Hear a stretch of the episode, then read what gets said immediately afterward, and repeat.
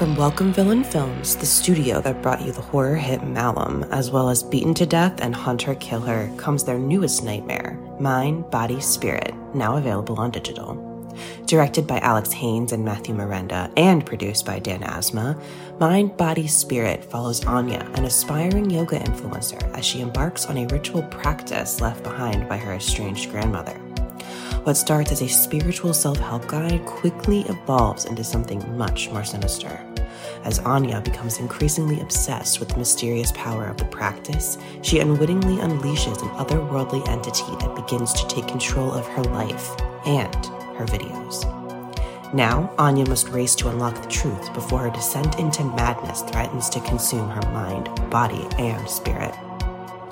During its festival tour with stops at Chattanooga Film Festival and the Unnamed Footage Festival, Mind, Body, Spirit garnered praise from critics who call it a found footage version of Hereditary and a knockout found footage horror movie for the live stream era.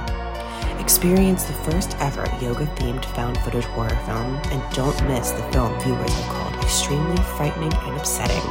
Available now on digital anywhere you rent or buy movies online, including Prime Video and Apple Plus. Want to get a chiseled look in the jawline?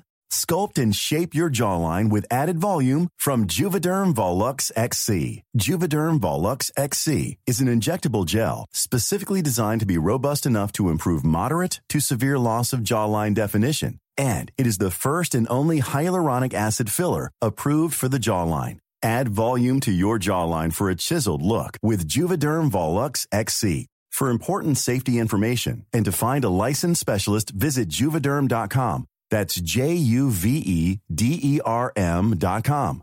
Not for people with severe allergic reactions, allergies to lidocaine, or the proteins used in Juvederm. Common side effects include injection site redness, swelling, pain, tenderness, firmness, lumps, bumps, bruising, discoloration, or itching. There's a risk of unintentional injection into a blood vessel, which can cause vision abnormalities, blindness, stroke, temporary scabs, or scarring. Visit Juvederm.com. That's J U V E D E R M.com.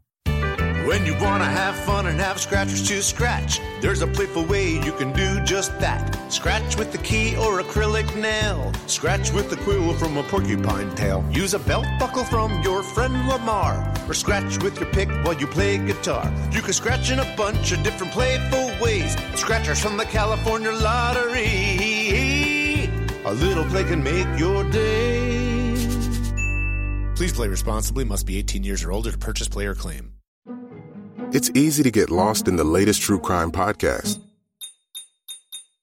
or your favorite binge worthy show. But what about your own story? That's the most important story of all, and therapy helps you write it. BetterHelp Therapy is 100% online and designed to be convenient and flexible enough to squeeze in between the next episode on your list. Get started today at betterhelp.com slash pause for 10% off your first month.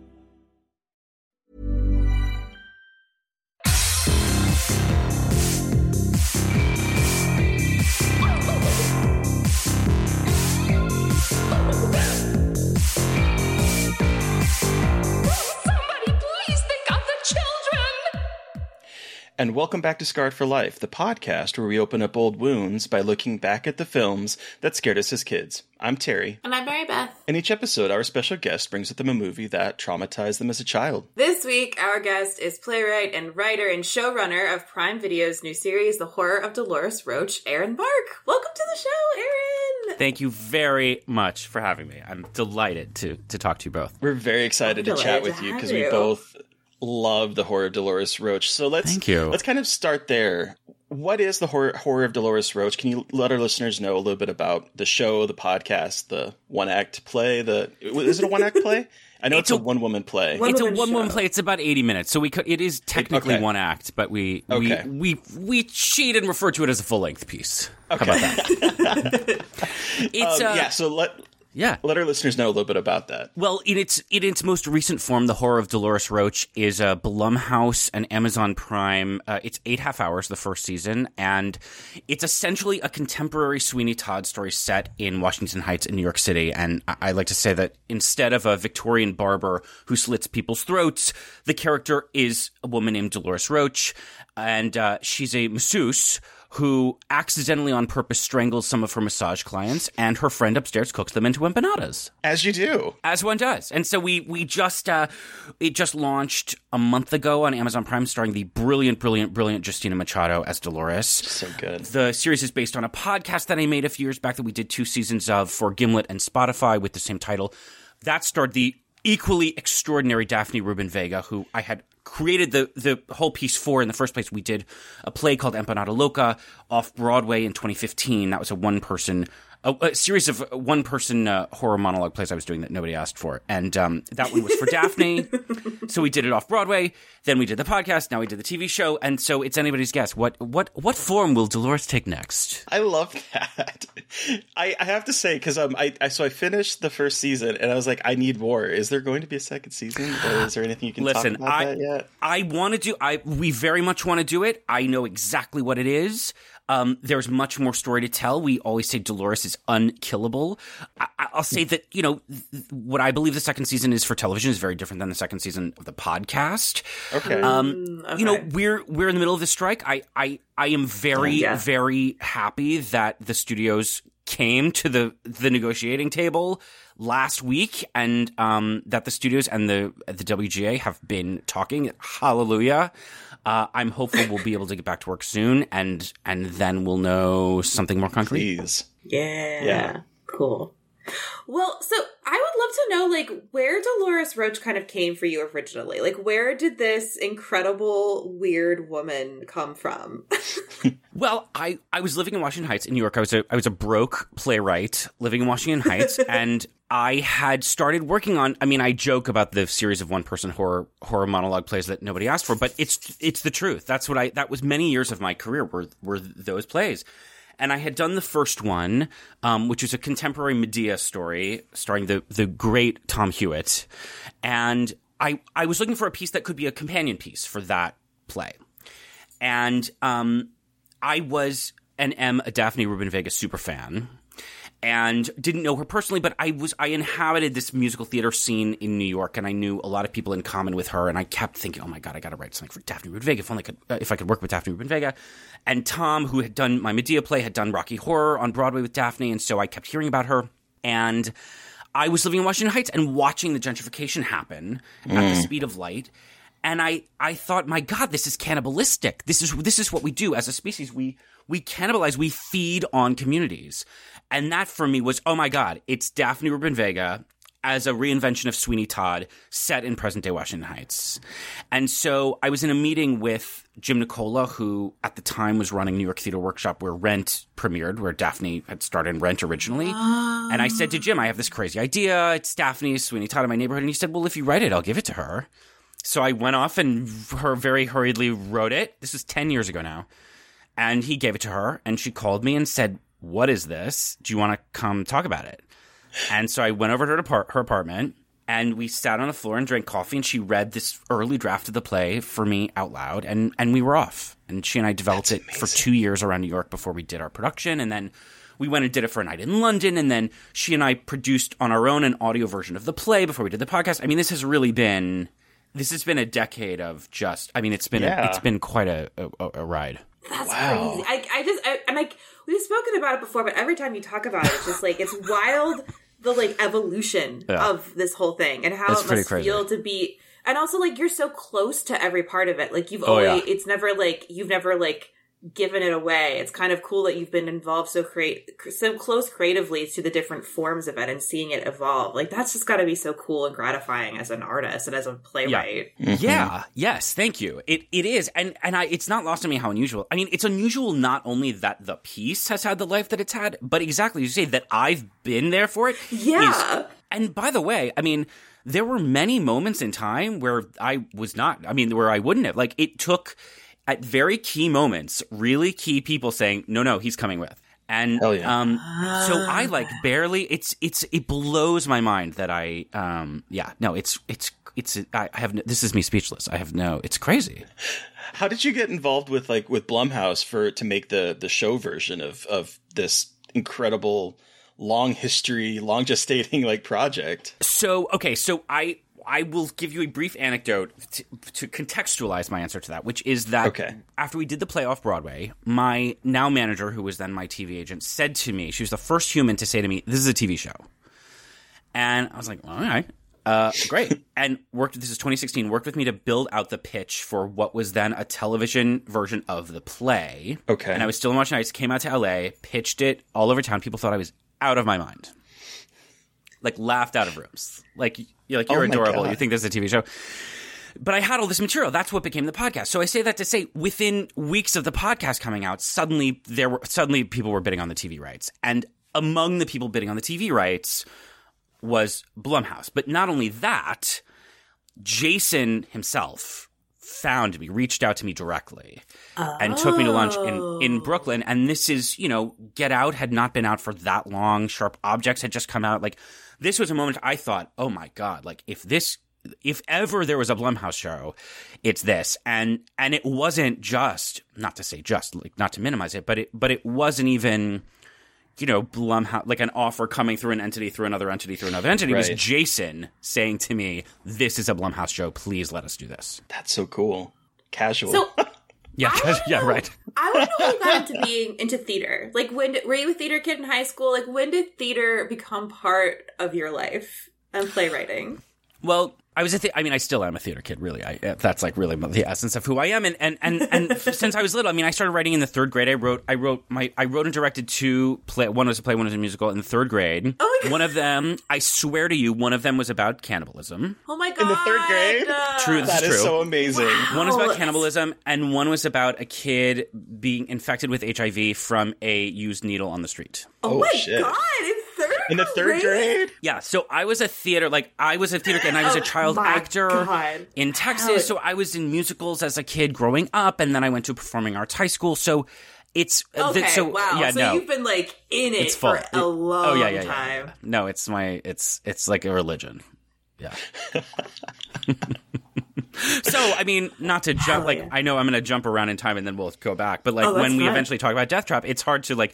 That's how I ultimately found that and horror was through the theater. Okay. Uh, cool. Okay, we'll I'm get to that. to, We're gonna talk get to about that. that. I'm gonna very get to that. excited to talk about that for sure. Yeah, yeah, yeah. Well, I there's an angle that I would like to talk on because um I I feel like there's not and maybe maybe it's just I'm not in the know, but it doesn't feel like there's a whole lot of horror plays. No. Um, like I've I've seen like I've seen like the Evil Dead musical and like Jekyll Sure. and Hyde, Family Sure. Opera, that kind of stuff. But like most of the time, for it particularly with plays, I don't Yeah. I don't see a whole lot. No, and and that okay. So thank you for that observation because this because you've just touched on what is my creative preoccupation of my life. Honestly, is that there was a period of time, many decades, when the stage thriller was not only very common but really very commercially viable as mainstream Okay. entertainment, um, which also connects to what we're going to talk about.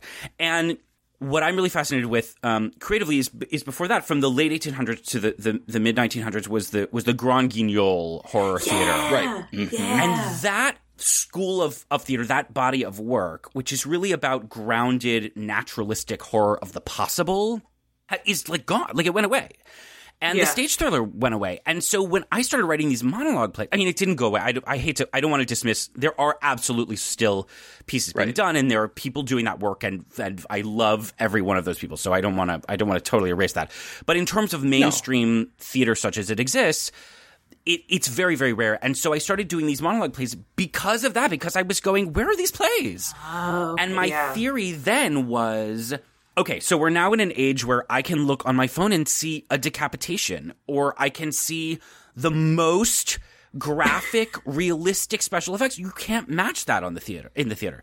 So the concept of these monologue plays was okay, we're not going to depict anything. We're going to put it in your mind. You, audience member, are going to create the imagery. And what's scary is that you're in the room with the perpetrator. So it was sort of, I was like, all right, let's go around but I'm I'm completely obsessed with the history of horror theater and and how to do it and how to bring it back. I mean, that really is my like that's my preoccupation. I love that because, um, and we're, we're really going to touch on this when we talk about the movie Yes. that you brought with you yes, today. for sure. But like, I have, there was a time, like I've, I've kind of fallen out with theater to be perfectly honest recently, but I want to get back into it. Yeah. But there was like a time when I was, when I was like obsessed with musicals, obsessed with theater, obsessed with plays, and I never, especially growing up, um, when I did in like Nebraska, Yeah. which is where I, I'm currently living, but it's like it was hard to find um, anything that wasn't like you know very Mm, mainstream friendly, you know, Yeah. like the Hello Dollies or like Sure. the you know that kind of stuff where it wasn't happening a whole lot. And so for me, anytime there would be a play that would come out or a musical that had any sort of like thriller or horror tinge to it, I was immediately on it. Because I, I remember going to see Bat Boy at the Omaha Oh, Community Playhouse, and I was like, this is the kind of stuff like I I love Yeah. that there are this. Th- This this kind of horror, but there's not a whole lot of it from from where I was I was sitting at least. A hundred percent. I you're you are very not alone in in in that. and Okay, I good. by the way, like I identify with that. I I too. no, not at all. I was in I was in Houston, Texas, and and go like I would get little doses of like Bat. My God, I loved Bat Boy. I mean, I still love Bat Boy, but at the time in fun- high school, I remember seeing it show. going. Well, this is you know, um, the, in Houston where I grew up, the Alley Theater is an amazing regional theater there would do i think they still do it summer chills in the in the summer and they would Okay. produce old mysteries and they would produce every summer an agatha christie and another obscure like this very obscure uh, stage mystery called the 13th chair which was a movie with Bela Lugosi that i saw as a teenager Okay. i was like what the hell like nobody does this play and i was like jonesing like give me more of that but it's it's there's not a ton of it out there There's not.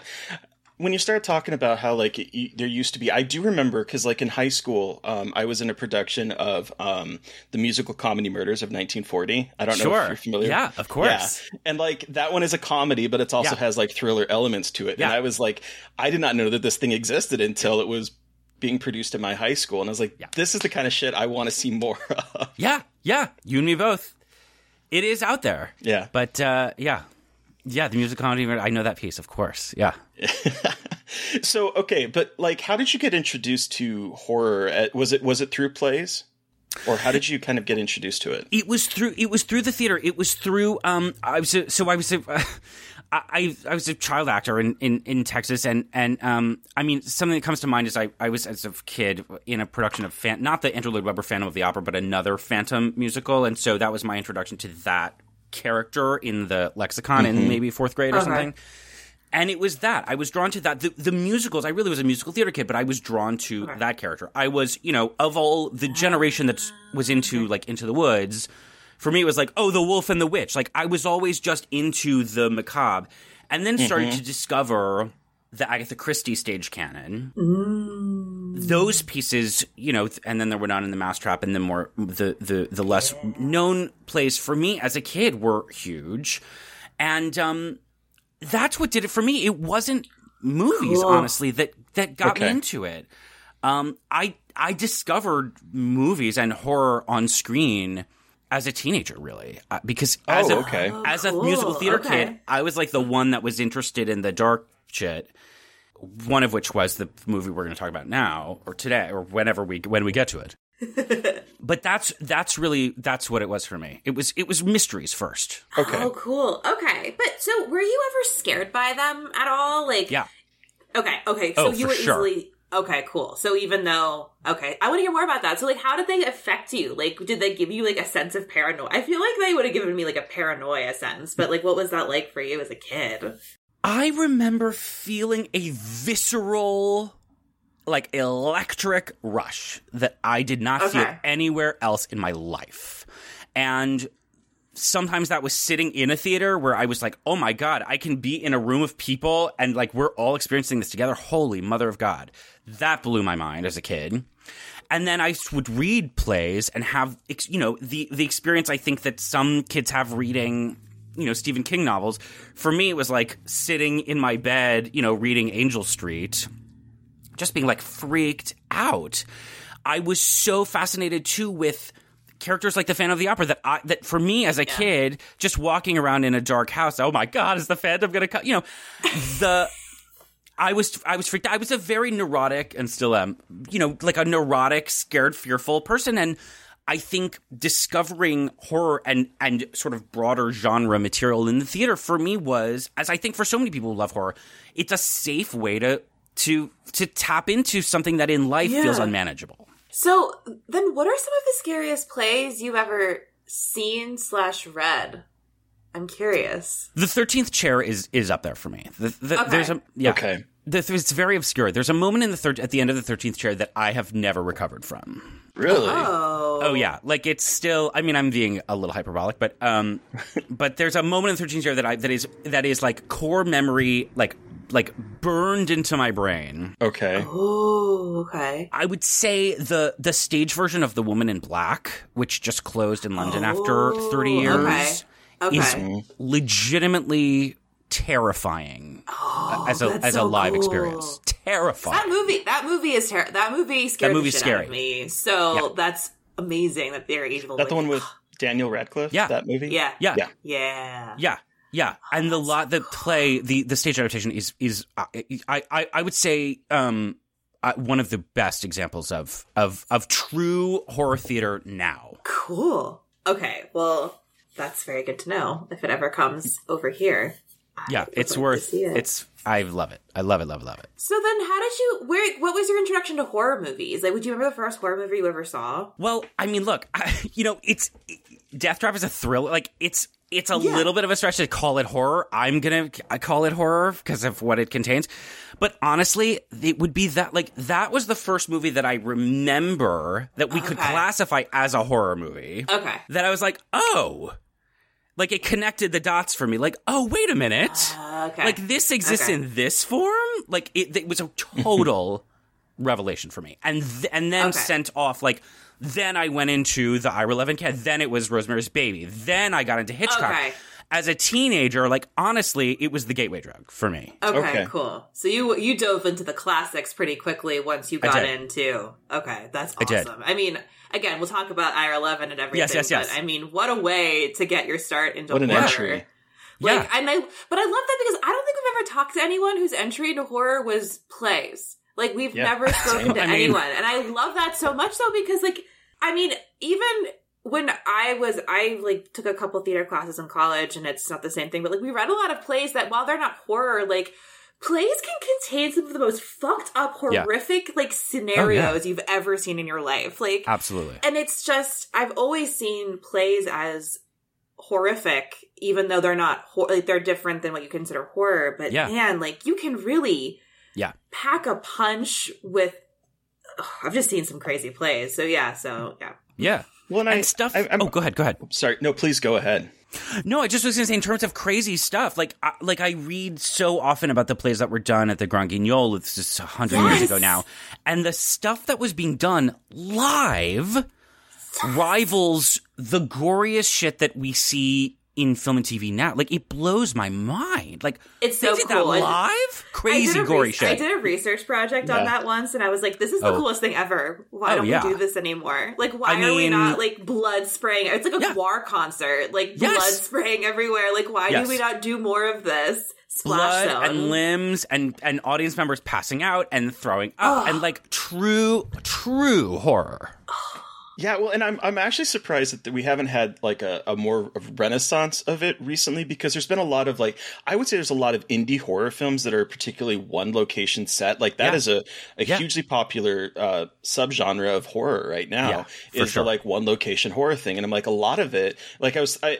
And um, I was going to bring this up while we talk about the movie that you brought Yeah. with them because um, I don't know if you've ever seen Scare Me, uh, the Josh Yes. Ruben movie that came out. Yes. that's like Yes. I, I Yes. feel like so, the Yes. ending of that in particular has taken from uh, Death Trap. Yes. but like th- that would be a thing that like you could do easily with the play. We uh, recently that just came out. Ted Geoghegan's new movie, uh, oh, Brooklyn Forty Five. yeah, Brooklyn Forty Five, is like set in the in a parlor for the almost the entire time, and I'm like, all of this would be perfect for an adaptation, and I don't, I don't know why that doesn't happen as much. Well, It's and such Oh, I'm sorry, keep jumping in. Go ahead, please, please. No, you go. No, you first. No, I just was gonna say it's. I mean, you can draw that line like direct, like to Yeah. to to back up in time to Death Trap. I can trace that line back to mm-hmm. Sleuth. I can trace that line back to Angel Street. Like you really can trace the line from contemporary horror, which abs- you're hundred percent is so now very popular. to Do these contained pieces mm-hmm. that trace back to the stage thriller, which traces back to melodrama. I mean, that's that's Yep. the Yeah. roots of our contemporary horror form can you can trace back to the 1800s stage British melodrama. Yeah. Well, and like, I guess I'm curious how you think about this, Aaron, because I think the hard thing with theater is like accessibility. You know what I mean? Yes. Like, and like theater accessibility Yes. is such an Yes. interesting topic. And again, like, I am not super well versed in it, but like, it is so interesting because it's a live performance and Yeah. a lot of places don't have act, like, a lot of people don't have access to that. And it is That's right. kind of, it's interesting how that like fits in and how these kind of adaptations of stage plays, not just in like story, but just in format. It's interesting. It feels like an evolution of that, but Yeah. it's you know, um, like unfortunately more accessible. So it is just Yes. interesting. Like that, I Yes. think that is such an interesting part of the conversation too about like that kind of thing. huge. Uh, you're 100% right. And there's a big conversation in the theater industry right now, particularly coming out of the pandemic, about how do we keep theater more accessible as the Mm-hmm. Theater industry is shrinking as prices are going up it's not it's not accessible and it's a problem and i think people in the industry increasingly are aware of that and trying to do something about it we have to do something about it for Yeah. the for the for the field to exist and Yeah. i love that you know, film and TV is, I mean, there's never been media like we have now accessible around the world. I mean, Dolores was released in, I don't even know how many countries around the world. I mean, it blew my mind as a theater person that grew up, you know, grew up as an adult. I mean, doing plays in rooms in downtown Manhattan for 70 people. Right. The reach now that film and TV has is, is completely unrivaled. It really is. Um, so kind of sticking with movies a little bit, I want to go back because Yeah. like, so you discovered horror movies kind of in your teens. Um, did, does that become like something that, do you love watching horror movies now as an adult? Yeah, I do. I I see I see less of them in times when I'm working on certain things. I find myself Right. sort of Fair. like shutting off a little bit, um, Okay. and then having to frantically catch up. But but yeah, no, I love yeah, I love the form, and I and I tend to reach for. I mean, like I was talking about, you know, my Moyen being classics. I tend to reach for honestly like weird, obscure, like old things because the obsessive part of my brain as someone who does adaptations uh, that I can't shut off, but wish I could, is like, what's an old like what can I reinvent? Like, what's a thing that can be? Do you know what I mean? Like, I'm always looking for a thing that's been um that's been sort of forgotten about but um so i i go to a lot of hitchcock. I go to i go to you know i the Ira Levin canon i go to like the french horror like my favorite movie perhaps i mean it changes but often i like to say my favorite movie is eyes without a face which is a 1962 cool. Yeah, french yeah, film which is to this day like yeah i mean i could watch that movie on a loop like you know indefinitely Um, and then before we jump into the film you brought, I'm curious: has there been anything you've seen recently that is a more recent film that's kind of gotten to you? It's kind of gotten under your skin. yeah i finally saw the the menu Okay. Okay. which Love is horror, horror. adjacent right yeah. Oh yeah. and uh, that got under my skin. That got under my skin. I would say also, um, cool. I finally recently saw Ready or Not. okay. Ah, yeah. Ready That's or Not, fun. I was delighted, delighted, delighted, delighted by. Ugh, like, I love that movie. yeah, so those are two two more recent ones I can. I love come that Ready or Not is like kind of single location horror, but it cheats because it's such a big fucking location. Yes, Really you're right. It's a, bi- it's like an ex- it's expansive that movie. It's mm-hmm. like gra- and like I love that though. I love a good single location horror movie that has so much space. Oh, it's just- Yes. it's so cool. yes, Well, okay. So we've been dancing around it, but Aaron, Yeah. let's talk about the movie you brought with you today. What are we talking about? What is your Scarred for Life pick? Okay, I I picked the Sidney Lumet uh, film adaptation of Ira Levin's Death Trap. Hell yes. And so, a brief synopsis for those unfamiliar a Broadway playwright puts murder in his plan to take credit for a student's play. It's so much more complicated Kind than that. of. It We'll- really we'll get there. We'll get there. IMDb We'll get just there. sort of like Wow. one sentence, like that's it. And I'm like, okay, okay, IMDb, but That's there's a a, premise. whole lot more. But Uh. okay, listeners, I just want to say because we, you know, this is a spoiler cast. We always talk about spoilers, but if you've not seen Death Trap, pause this right now and go watch it and come back because Yeah. as Mary Beth will explain, Yeah. it is a surprising movie. Uh, but but Uh, Aaron, yeah. take us take us back. How old were you? How old were you when you saw this? How did you see it? Why is this your scarred for life pick? Give us your horror story. Okay, so so I, I saw that. I'm pretty sure I was 13. Okay. which is older, I think, than I would have liked. You know, when I was thinking of like scared as a kid, like really, the things that scared me as a kid really were not, like I said, like movies. Like it took, I think, till I was that age to find a, a movie that was like, oh, what?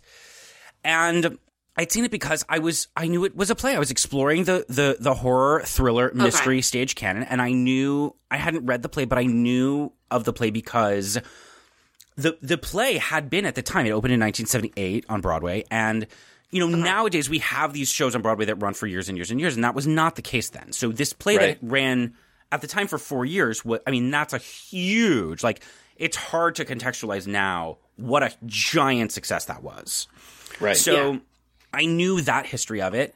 I knew it was done constantly in the theater and that there was this movie and and I don't remember if I had rented the movie or if it had been on TV, but I remember sitting in the living room in Houston, Texas. I can remember vividly sitting on the floor with it on the television and just being riveted and inspired and terrified. And mm-hmm.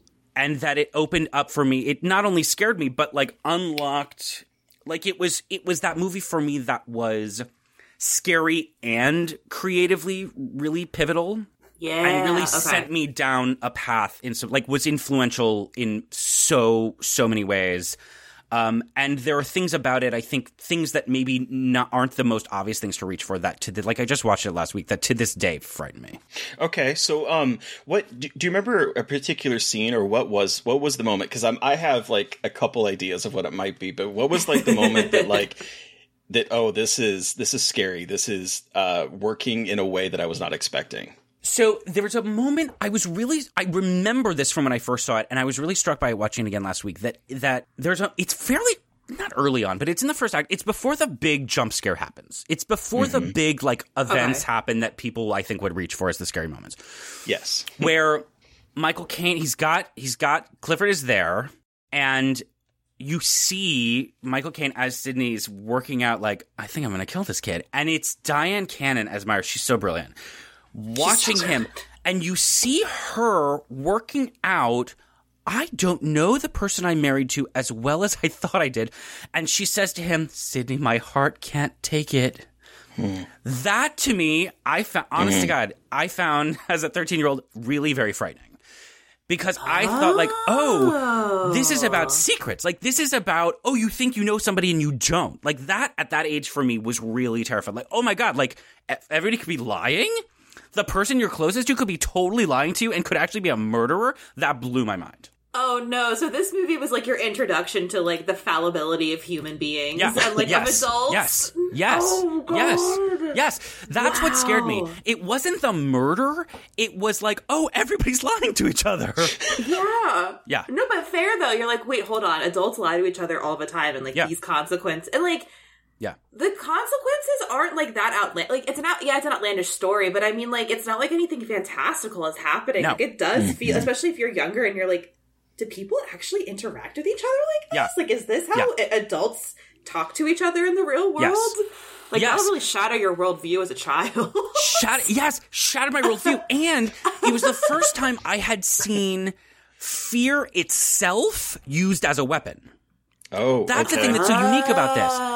The weapon isn't all of the like it's a misdirect, right? Because he's in you're in this study, you're in the house for people who haven't seen it, or I hope you've seen it if you're listening to this. He's surrounded by weapons, he collects weapons. But the mm-hmm. irony is what kills her is fear itself. Is fear itself. So at that age, for someone who was like Wow. drawn to the macabre because I was a scared kid, Mm-hmm. there was the concept of like, oh my god, being scared is dangerous. That okay. What I love about this is that it's that's a that's a very mature fear for a thirteen year old. Like that's Well. we. What I love is sometimes we have like people come on the show and it's it's I'm, I'm like um, what was the moment and I'm always thinking about something frightening. Like for instance in this when um, Clifford burst through the window Yeah, and looked. I mean that's terrifying too. dangerous and sexy and scary. Like Yeah. that moment to me, I would, but like the fact that it's more of an existential thing where like you realize how horrible adults can be Yeah. is something that I, it always amazes me when, when, when people have a, a moment like that as opposed to something more visceral, like, like Clifford jumping through the window. He yeah, I mean, I it's I don't uh, yeah, it spoke it. w- I mean, it's weird to say this, but like it spoke to me. It really it did, and I and I was a theater kid, and I knew I was going to show business. That was the other element of it for me. Is it's about people in show business who have been so Yeah. corrupted by show business that they've like Yeah. rotted to the core. I was like, oh wait, is this Is this like future? is this, like wh- is you this know? my future? like, is this what's coming for me? Like, fuck. Yeah.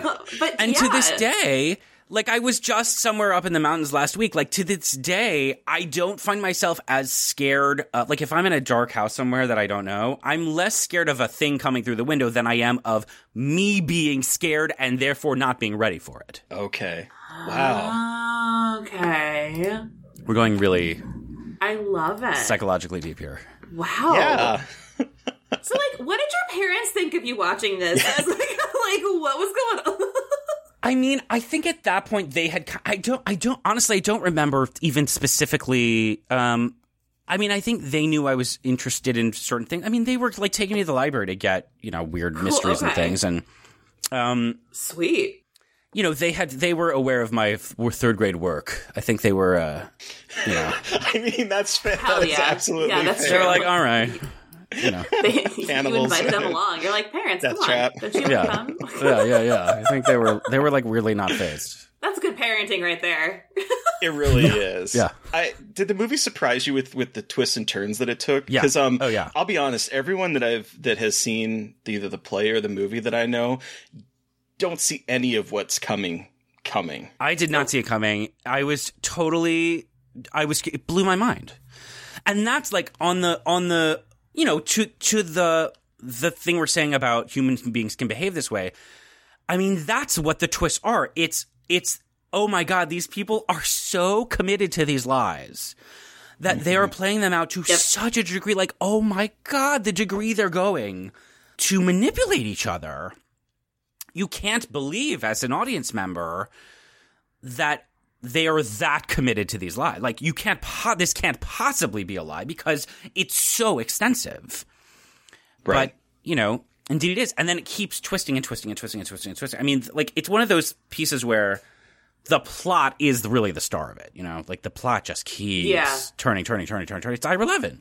Oh, yeah. Right. So, did were you aware of Ira Levin? Because I've I've always been aware of his, you know, the books and the movies that have been adapted from him. Um, d- is he a, did, does he write a lot of? Did he write a lot of plays, or was? Yeah.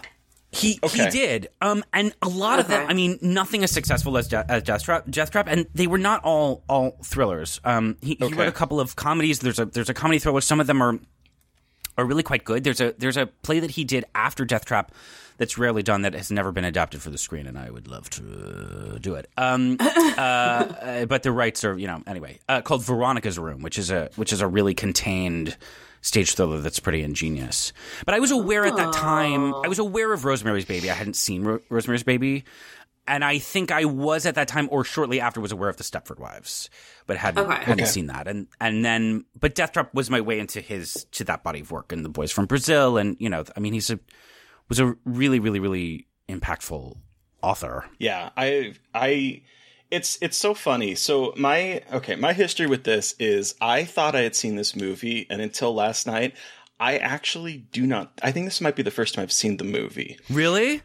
yes. okay. But you my thought you'd seen it? introduction I thought I had, yes, because Ah. my introduction to Deathtrap was, um, and I had to go Google this, and luckily the Bellevue Little Theater, which is a small town theater in Bellevue, Nebraska, Yeah. put this on, and I that is where I saw it for the first time, Oh and I was like, when did I see this? And I, so I Googled it, and luckily they have all their past shows out on their website. Yeah. and so I nailed it down. It was 1998 when I saw it for Oh the first time, so I would have been I would have been 17 Okay. and I was desperate to watch things that were horror. I loved theater. I loved horror movies. I loved thrillers. I loved all of that, but I had not seen something other than like more comedic things. Like I loved um Little Shop of Horrors, that kind of stuff. Sure. But like in terms of like a serious play, and I knew nothing about it. I did not know that it was written by Ira Levin. I did not know the history about it. I didn't know there was a movie. I didn't know any of that. Yeah. All I knew is there's this play and it has death in the title. Yeah, And got it's you. and it's like That's amazing. the way the the way it was like being advertised was like for mature audiences. Yeah. And I was like, ooh, I gotta see this play. And I remember going to see it with a friend, and it was very impactful for me because at, in the '90s I was deeply closeted. Hmm. Um, struggling with a lot of internalized homophobia from that Mm-hmm. time period because that time period is rife with like Sure. Brandon Teena, um, which was uh, the Boys Don't Cry movie that Oh, was made out sure. about the trans man that was murdered in Yeah. Nebraska.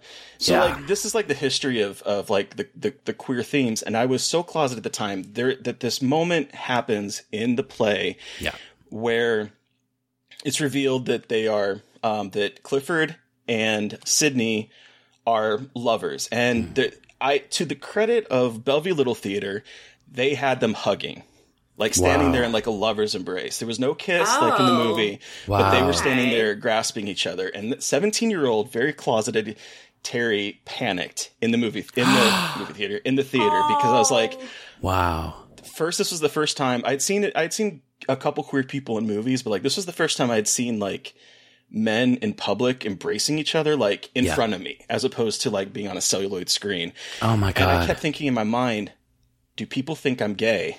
Because I picked this play and I was very excited to see it. And so I had like an existential crisis Oh my God. in the theater because I was still trying to figure out my sexuality. And it was such a homophobic time that I was like, no one can know that I'm gay.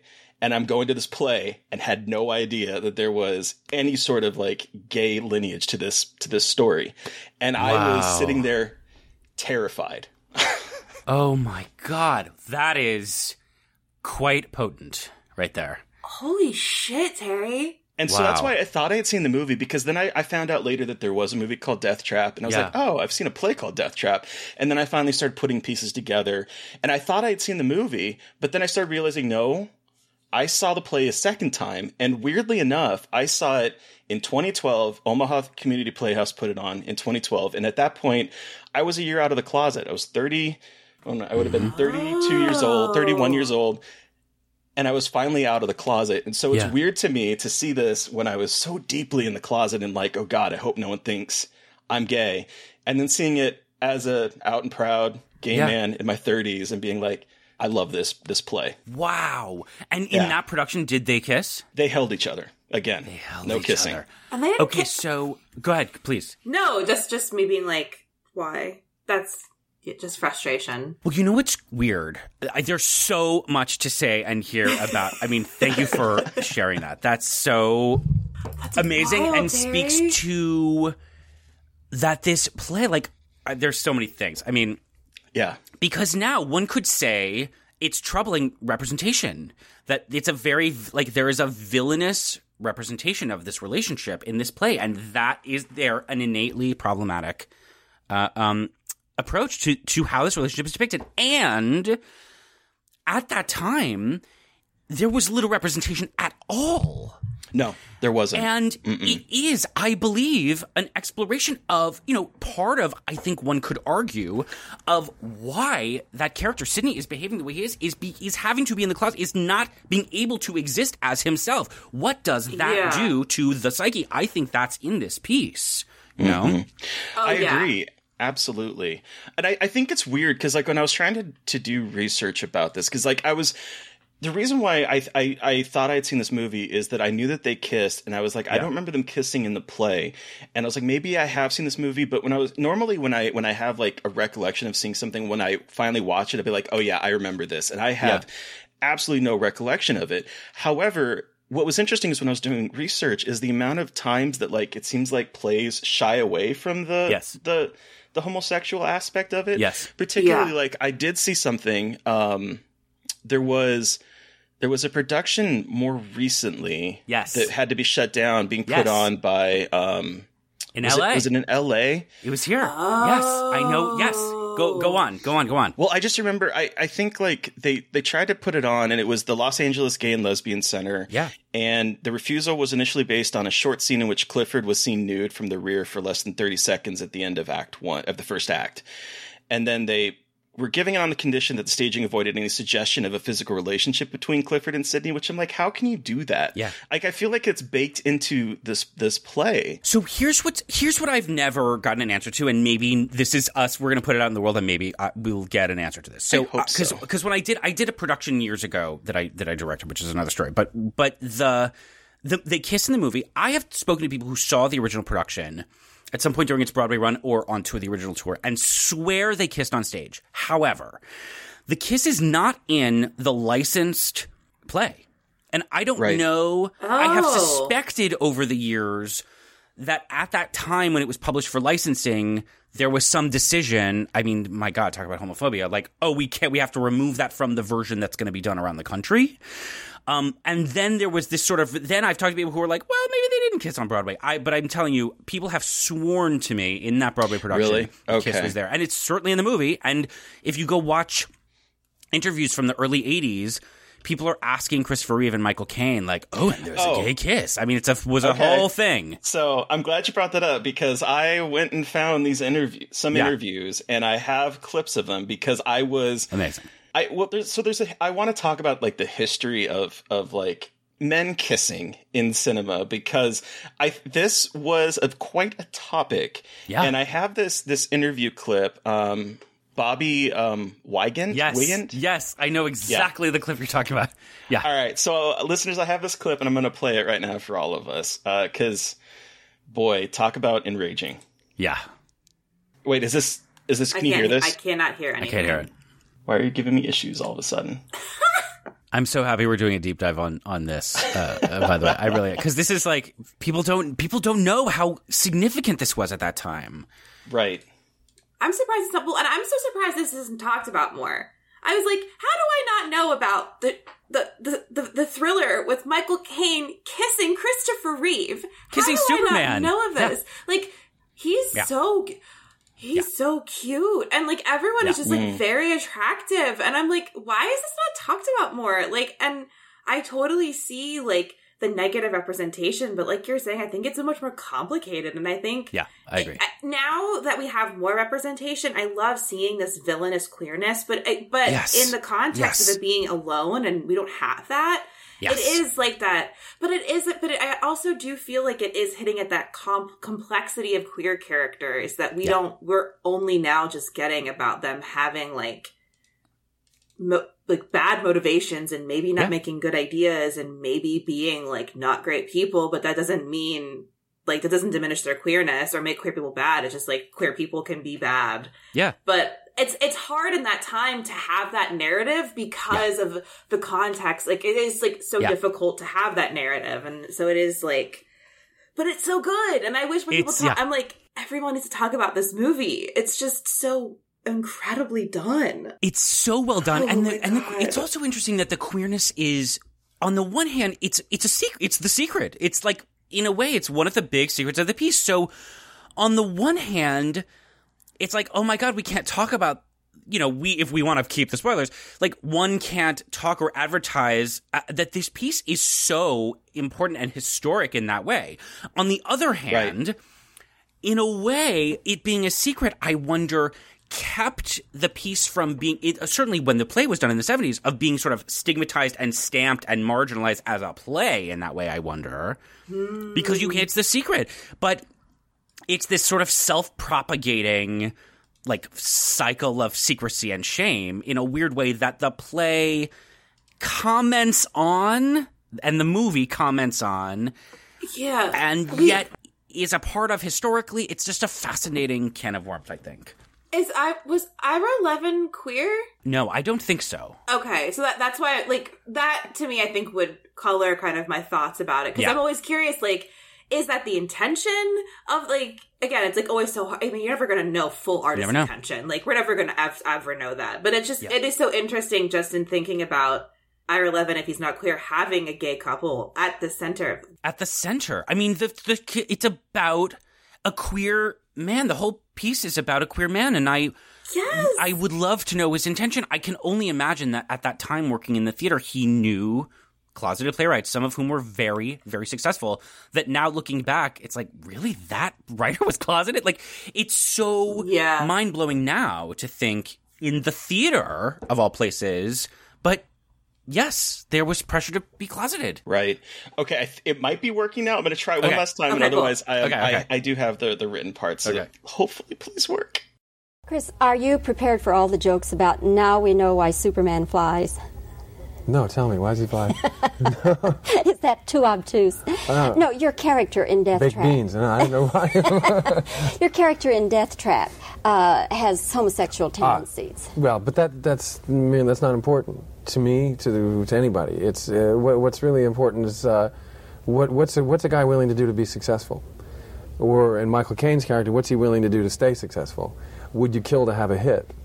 Probably yes. Um, so it's about, if it has to be about anything, it's about uh, it's about ambition. That's the reality that it's based on. But it's basically, uh, as they say, it's a who'll do it rather than a who done it. Because anybody could do anything to anybody else at any time. And they're all four very abnormal people um, that are somehow oddly likable in a certain way. And uh, the relationships don't matter uh, in any other respect than that. Chris, is there anything that a script could call for an actor to do, a, a role that you're going to play, where you would just say, I'm sorry, Hmm. I can't do that? Absolutely. Yeah. And then he goes on to talk about it, like a, a, a long winded talk about a bunch of other movies. But like the intention behind that question Yeah, was basically you kissed a man in a movie. Would you have sex with a man in a movie? Is is the kind of Yeah. subtext behind that? And it just I find it so infuriating that the, this was the questions being asked at that time. I realized it was the 1980s, like 82 when this when this came out. But I also started like when I when I heard that interview, I started thinking back to when Brokeback Mountain came out, Yeah. and we had um, Heath Ledger on that panel, and there's that famous video that's going around where a reporter's asking him, "What would you say if for people that find this disgusting?" And I'm just like. When you realize that 1982, this is the questions being asked. 1999, well, 2000, I think it was 2000, and those questions were 2001, and those questions being asked. It's like that was like 18, 20 years later, Yeah. and nothing's changed. Yep. Yep. It's- and that she makes a, a joke, like she has to connect it to Superman. Like her implication, the audacity that Superman would would do this movie.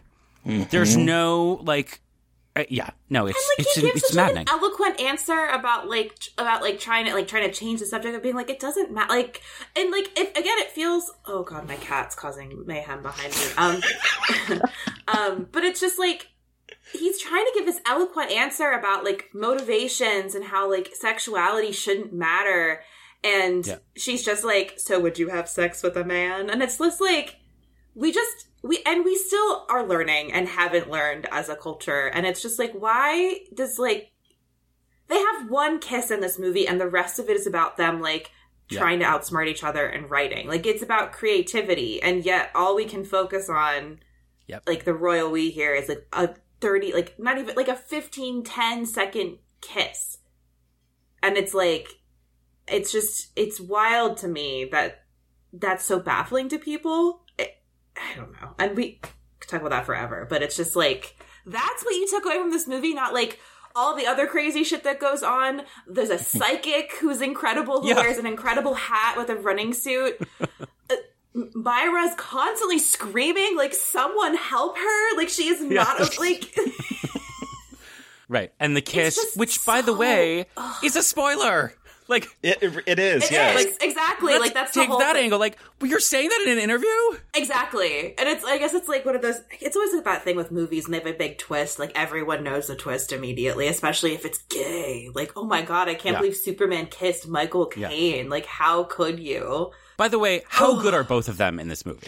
oh, they're Oh, fantastic. Let's just take a moment. I haven't They're seen so good. Christopher Reeve in anything else in a long time, and he's incredible. He is so handsome. He's the Yeah. incredible as like the young ingenue, A lot of and Michael Caine is always so good. So good. and he's so good at being kind of snide like the way he just he the way he like tr- the arc he has in this from being like kind of like the cute he ha- he's like the cute character kind of the surrogate for the cute female character who's like Yeah, and the then he becomes like the yeah. femme fatale almost Yeah. and i like Mm, love this mm. inversion of him being like a femme fatale oh it's so good and I love like the horror movie jump scare of him jumping out through the window, like looking like Ash from the fucking Evil Dead, like covered in blood. yeah. Like I knew, I had a feeling that that was going to happen, but I did not know. But then I looked at how much time was left, and I was like, I have absolutely no clue where this is going next. Like I thought this was going to take on like a much longer, but like no, there is a lot more left to go in terms of twists and turns. And by the time it like late into the movie when they're having that very heated conversation, the two of them, and and he and he says, uh, um, it, Michael Caine is saying to him, "Did they ever use the word to describe you?" And he says, "Sociopath."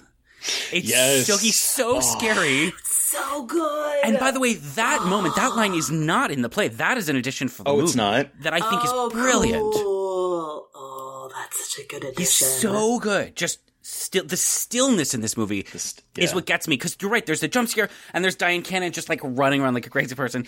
But the two, those two guys are like still. Like Michael Caine is like he's like a snake waiting to jump, Mm-hmm. and you see him move and he's intentional and he'll cry. He crosses the fireplace and he sits and waits and he just lets it build, lets it build, lets it build. It's brilliant. Yeah. Sidney Lumet. so good. I know. So good. It's. Ugh. I and I I honestly never even heard of this movie until you Yeah. rec- and, So I and was I was curious. and I was super and I was like this I'm disappointed I'm like this movie deserves and maybe I'm like just not looking in the right places but like this movie is just so good in its writing and in its sim- like it's not simple but again like the one location I mean, they live in a windmill, which I think is fucking I incredible. mean, like whatever, this place is incredible. Yeah, but like the way they have it so contained and the way they make it feel so seamless is incredible. And like I love that because I just filmed my first feature that was single location. So it's really cool to see how other films have done it and have like accomplished that. And this one is just like I love films that you can tell were plays, but they use the cinematic space in a really Yes. interesting way, and like it Yes. lends for so many, in- like so much interesting movement, and like the room with the guns and the and the staircase, and there's just so much room for movement that creates such interesting dynamics just with how they the spatial like relationships between characters. It's just neat. I could not agree more. It's a really, really brilliant case study, I think, in in in making a piece that is innately claustrophobic feel cinematic and expansive. And Yeah. you see the grounds that they're on. It's gorgeous. And then the kitchen is its own character. And I mean it's really it's a good film. Beyond mm-hmm. being an adaptation of a of a play. It's a really brilliant Sidney Lumet film that feels claustrophobic when it's supposed to feel claustrophobic, not because it was a play. Well, and Right. like the the horror elements, like when she's going down the stairs and there, she's not sure if there's anyone down there, and Yes. then him bursting through. Like I know this, I I wouldn't consider it a horror movie, but the way that Lumet uses horror like tropes and horror techniques to build that suspense are awesome to see here too, and how they're utilized in this space with this kind of amount of characters. Like I just I love I love everything they're doing with every expectations. Like M Night Totally. Shyamalan, who like Deathtrap. Yeah. Yeah, talk about twists. Yeah. And the and you're right, the the gestures and the tropes, the horror tropes. I mean that the final sequence with the lightning and the thunder. I mean it's like they're really just bringing in every horror trope that you love. so good. The gothic And- lightning. It's just yeah, like it's super gothic. It's just well, and you mentioned you mentioned when she's going down the stairs, and I was like, she is decked out in a Victorian esque like gown. Yeah. Like this is bringing in Yeah. gothic in a cabin. Like it, it feels Yeah. like a cabin in, inside, and it's yet we have like her and her like she's almost like a, a Victorian virgin going down the stairs to check out like you know the noise, the creepy noise, and I just like I love the the use of those types of of um, reference points that that obviously were used in this in this in this adaptation. I just it's so good. And there's a lot. I love that there there are a lot of very long takes in this movie. There's a lot Yeah, so I of was just gonna say lingering takes. Mm, as they're walking back and forth, and you're like, oh my god, who's gonna play who next? And the way that like, I mean, I'm really jumping. I'm just thinking of things I love about it. That he Yeah. in the in the big final sequence. Um, with Sidney and Clifford and the the staging of the fake now when Sidney's trying to outplay, you know, and Mm-hmm. you see all the sweat on his shirt. Like it's not glamorous. They like they No. really. It's these people are falling apart, Mm-hmm. and you see it. Like it's messy, you know. and I love that in movies when they actually let characters get sweaty and messy. It doesn't look artificial. Like it feels so much more real. You're like, I'm so sorry, Christopher Reeve and Michael Caine, but like y'all are really killing it and selling it to me as even more Yeah. terrifying. And like the stakes feel even higher, you know? Like it just, Yeah. you invest more in it when you realize like this isn't just like stunt people doing whatever. Like there's actual effort, go like physical exertion happening here. Totally. And Totally. like, and I think that's what I love about theater is like, you don't have a, st- you can't, like, I mean, in some cases maybe, but you can't really have a stunt double a lot of the time. Like, there isn't cutting, there isn't like abilities to have stunt doubles, except for, you know, maybe there's like some places, but there's that physicality that I like this movie kind of takes from the theater and lets us see that Totally. physicality rather than trying to hide it. Because I feel like so often movies want to like hide that we actually have bodies. Like, yes, we have bodies, but like do you actually have a real functioning body or is it just like an idyllic thing? So it's cool when movies like lean into just actual people. I could not agree more. There's a there's an exposing of of these people, these Yeah. bodies, of the nitty gritty that I think the film does a beautiful job of supporting. That's in I think what's happening psychologically to these people. I mean, in a lot of ways, it's like the whole piece is about these people being exposed. Like what is happening to these bodies, trying to outsmart each other. And Yeah. I just will say, I love we're talking about bodies, but I have to talk about the mind of our sweet dear Christopher Reeve Clifford, who thought that writing a play inspired by the actual like plotting murder Yeah, was a good idea. I love him so much. He's like, oh yeah, no one will know, and he's like, what are you talking about? Like, what do you mean? I'm like, you know what? I love that. An artist would do that. Like, Oh, totally. we- it's like it's so like as a like as a creative, it's so funny watching us too. Just being like, yeah, we all mine our traumas for the next Yeah. show. Like, of course we, we Yes. would do that. Like, why like why wouldn't he do that? It's just like also just as a, if you're a creative person, it's funny to watch it because it is like also pretty biting about like creative Yes. works and like writing and how you use your own experiences to to create the next best thing. So Oh it's yeah. just such a smart movie play work like it's just really interesting how it's like on all the levels it's operating it's really cool And that scared me. I mean, I don't know to what degree when I first saw this, I was consciously aware. My cat, now my cat is trying to participate. Um, it's always I don't, yeah, really. Agents of Chaos. I don't know to what degree I was like, could ar- have articulated exactly what you just said then, but I was definitely frightened by the question that that raises. Like, oh my God, what of the scary things I'm reading and watching came from somebody's life?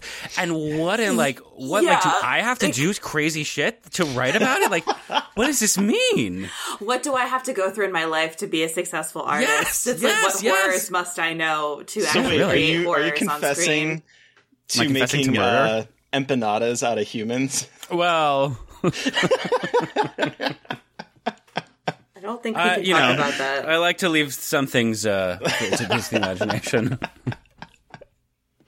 But okay, speaking of like all the the the, the like the horror tropes, I love that we get this huge panorama of like the weapons on the wall because it's basically like Chekhov's like wet dream right here, right? Yes. There's all these weapons, Totally. there's manacles, there's all these things that end up like coming up in play multiple times, whether it's the gun, the knife, the Houdini's manacles, or the regular yeah. manacles. Like just the fact that we are setting up all of these things and you're sitting there going, what is he going to do? Which weapon is he going to choose? And I love the the discussion where he's like, "What about the mace?" and and his wife is like, "I don't leave blood on the floor." like, Yeah, they're yeah, just yeah. joking about it, but like it turns into like what who, someone is one of these weapons or multiple weapons are going to be used, and which one is it going to be?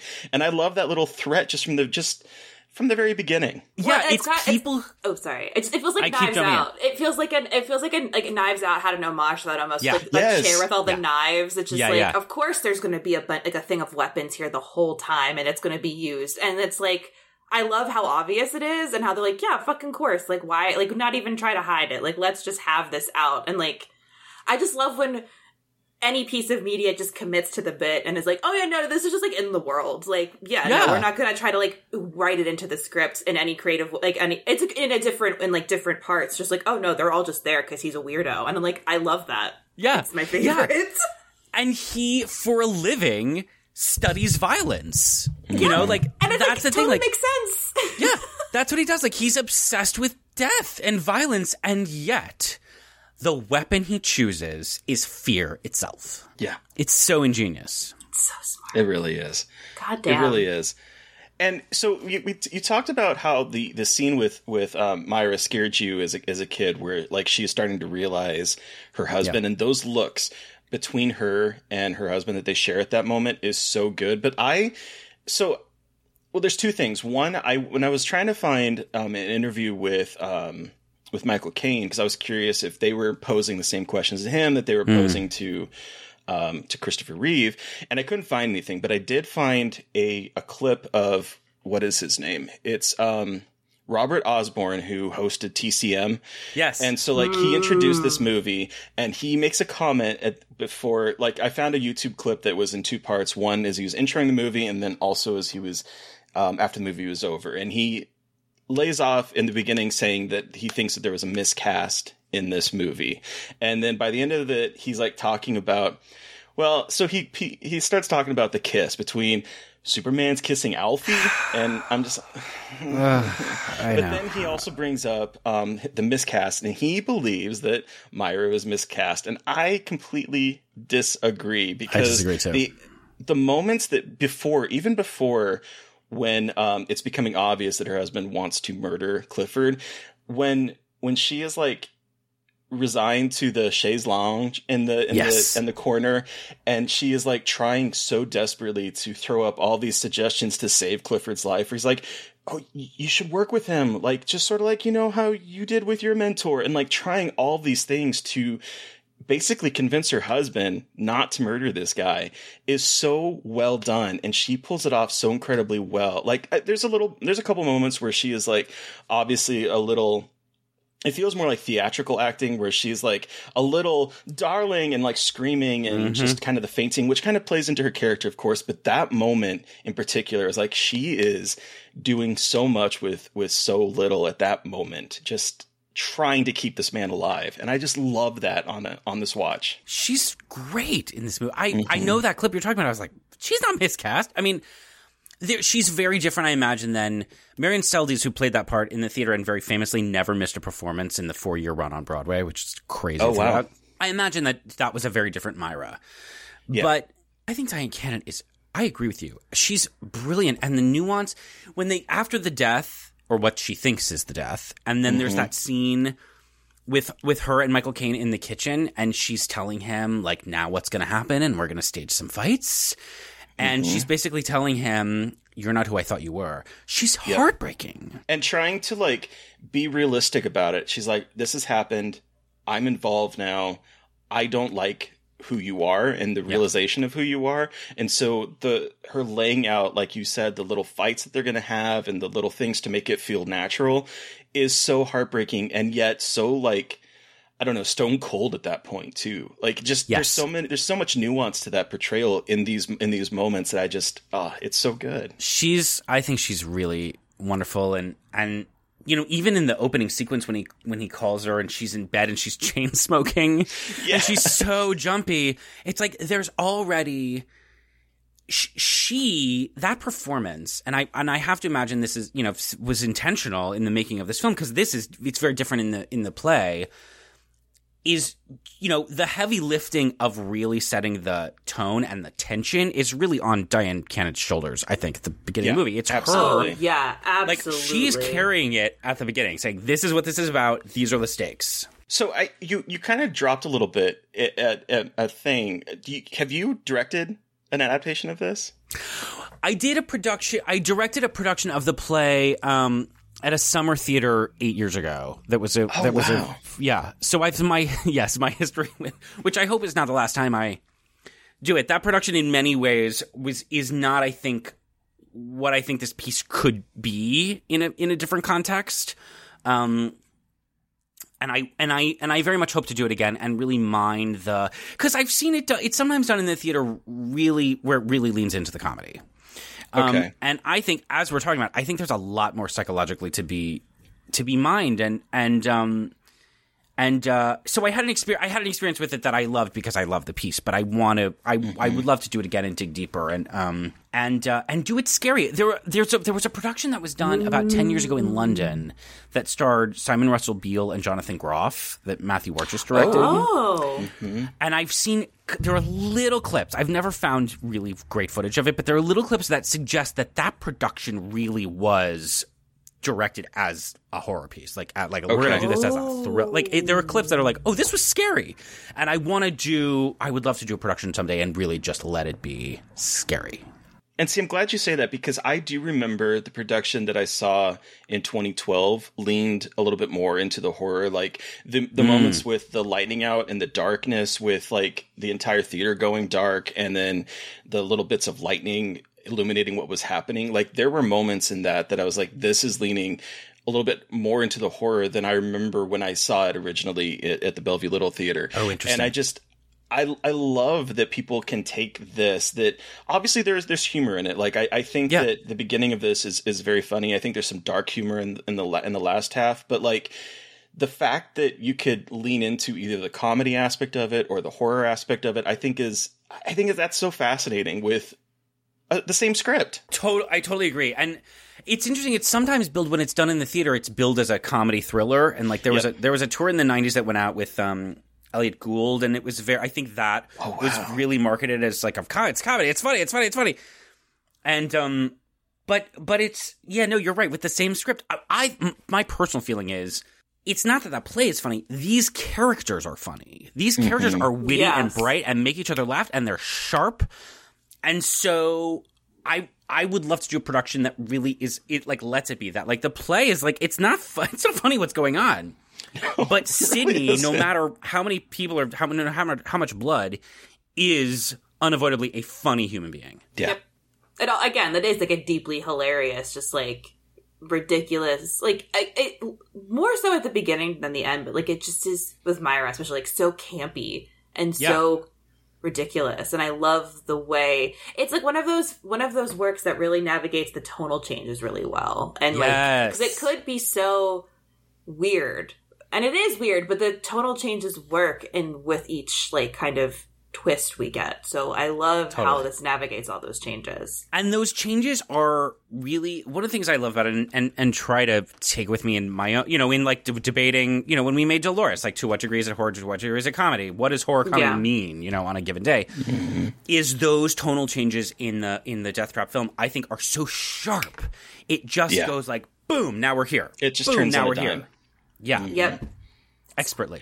The one last thing is that when when I was watching this, because again, I, I I believe this might be probably the first time I've seen the movie. I was watching it in the opening. I was like, boy, this reminds me of, weirdly enough, another movie that comes out. 10 years later, that also has Michael Caine and Christopher Reeve in it, Noises Off, the adaptation of Noises Off. The opening of this, I was like sitting here going, oh. Thank you for why that. does this feel like Noises Off to me? Yeah. Yeah. I love that you just said that. Yeah, no, it's very yeah, with the two of them. It's very which is wild to me. That a decade later, 1992, a decade later, they're doing another adaptation together, and I, It's love I that. love that noises off movie. it's so good. Oh, It's, it's so good. You're right, and the opening is very um it's very it's very noises off. The other movie that is sort of a cousin of this one, it, well, there are two movies of Sleuth, which is another big Broadway hit com- commercial hit in the early '70s. That then there were then there was a movie with Michael Caine.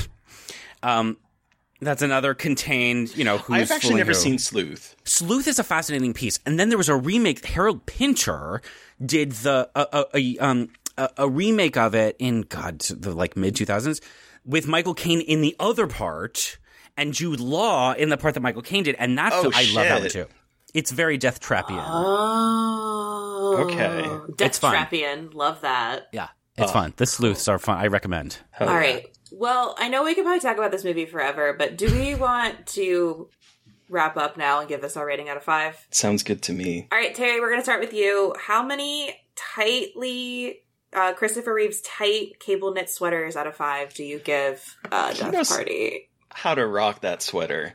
I I was He I sure I forget does. how- handsome that man was, and there the physicality. Like I said, that moment when he bursts in, it's like sexy, scary, and horrifying all at the same time. And I was like, this is someone that knows how to use his body in very fascinating ways. But this is not a, Christopher Reeves podcast. I Christopher Reeve podcast. I love this movie. Um, I'm surprised rewatch on on this watch that I probably have never seen it because it is this story is so I don't know it was so important to me throughout my teens and then into my 20s and 30s just the fact that this has been circling around me. And I don't think I've seen the film is surprising to me but it's I I love the acting in it. I think it is staged really well. I loved I, I just I love this movie. For me this is probably a, a four and a half um, tight knit sweaters out of five for me what about you Mary Beth I have to agree. I think this is definitely four and a half again, I had never really heard of this or seen it, and and I'm so glad that I do know about it and hope to help spread the word about seeing Deathtrap and looking at it and understanding its deeply interesting, fascinating history, and also just enjoying it for like the weird, wild ride that it is. From like the writing to the performances, everything about it is just like I want to write something this good someday. Like we can all hope to write something so cool someday. So Amen. thank you to Aaron for bringing this to the show. But Aaron, you have the final word. How many of Christopher Reeve's tight fitting cable knit sweaters out of five do you give Deathtrap? I'm gonna give it. I'm gonna give it five. Hell I, yeah. I love it, and I'm so thrilled that you both liked it too. Like I like what a what a what a bummer this would have been if I was like I love this movie. And you're like, "Meow." I'm absolutely delighted that you both um, responded to it. Yeah. Hell yeah. Cool. Well, Aaron, thank you again so much for joining us. Are you on social media? Where can our listeners find you? And um, what do you do? You have anything coming up you can talk about? I'm not on social media. I'm I uh Good for I- you. for as long as I can possibly cling to my I I listen, I've hung on to my flip phone for a very long time too. Hell Um, yeah. But I can find but you can I am reachable through my website which is aaronmarkwastaken.com because aaronmark.com was taken. I was wondering where, where that where that naming convention came from. That's hilarious. It's easy to remember. And um you know, hope check out Dolores and uh hopefully, you know, say a little prayer, light a candle. Hopefully there will be more Dolores. Fingers crossed. and Thank you both so much for having me. over. Yeah, hopefully this damn strike is over. Yeah, seriously, please, can we please pay writers and actors a fair Yes, living please. wage, like, and Yes, also please. like fuck AI. And anyway, Truly. This has been such I'm so delighted to talk to both of you. Thank you for Hey. being so thoughtful and passionate and it's I'm just delighted. it was so great to talk thank to you. I knew it was going to be fun. It was like Terry loves theater. I knew it's going to be so like going to be so fun. But um, listeners, you have heard from us, but we want to hear from you. What was your experience with Deathtrap? Have you watched it? Please watch it. I hope you watched it before you listened to this podcast. If we didn't spoil it all for you, but send us an email at scarredforlifepodcast at gmail.com or you can reach out to us directly on Twitter. I am at MB McAndrews. And I'm a Gaily Dreadful. And of course, don't forget to follow the podcast on Twitter at Scarred Podcast. And please don't forget to review, rate, and subscribe. And if you want to help support us, we are on Patreon. Thank you to Eric Power for our artwork. Thank you to Sean Keller for our music. Thank you everyone for listening. Please stay safe out there, but most importantly, stay creepy. And until next time.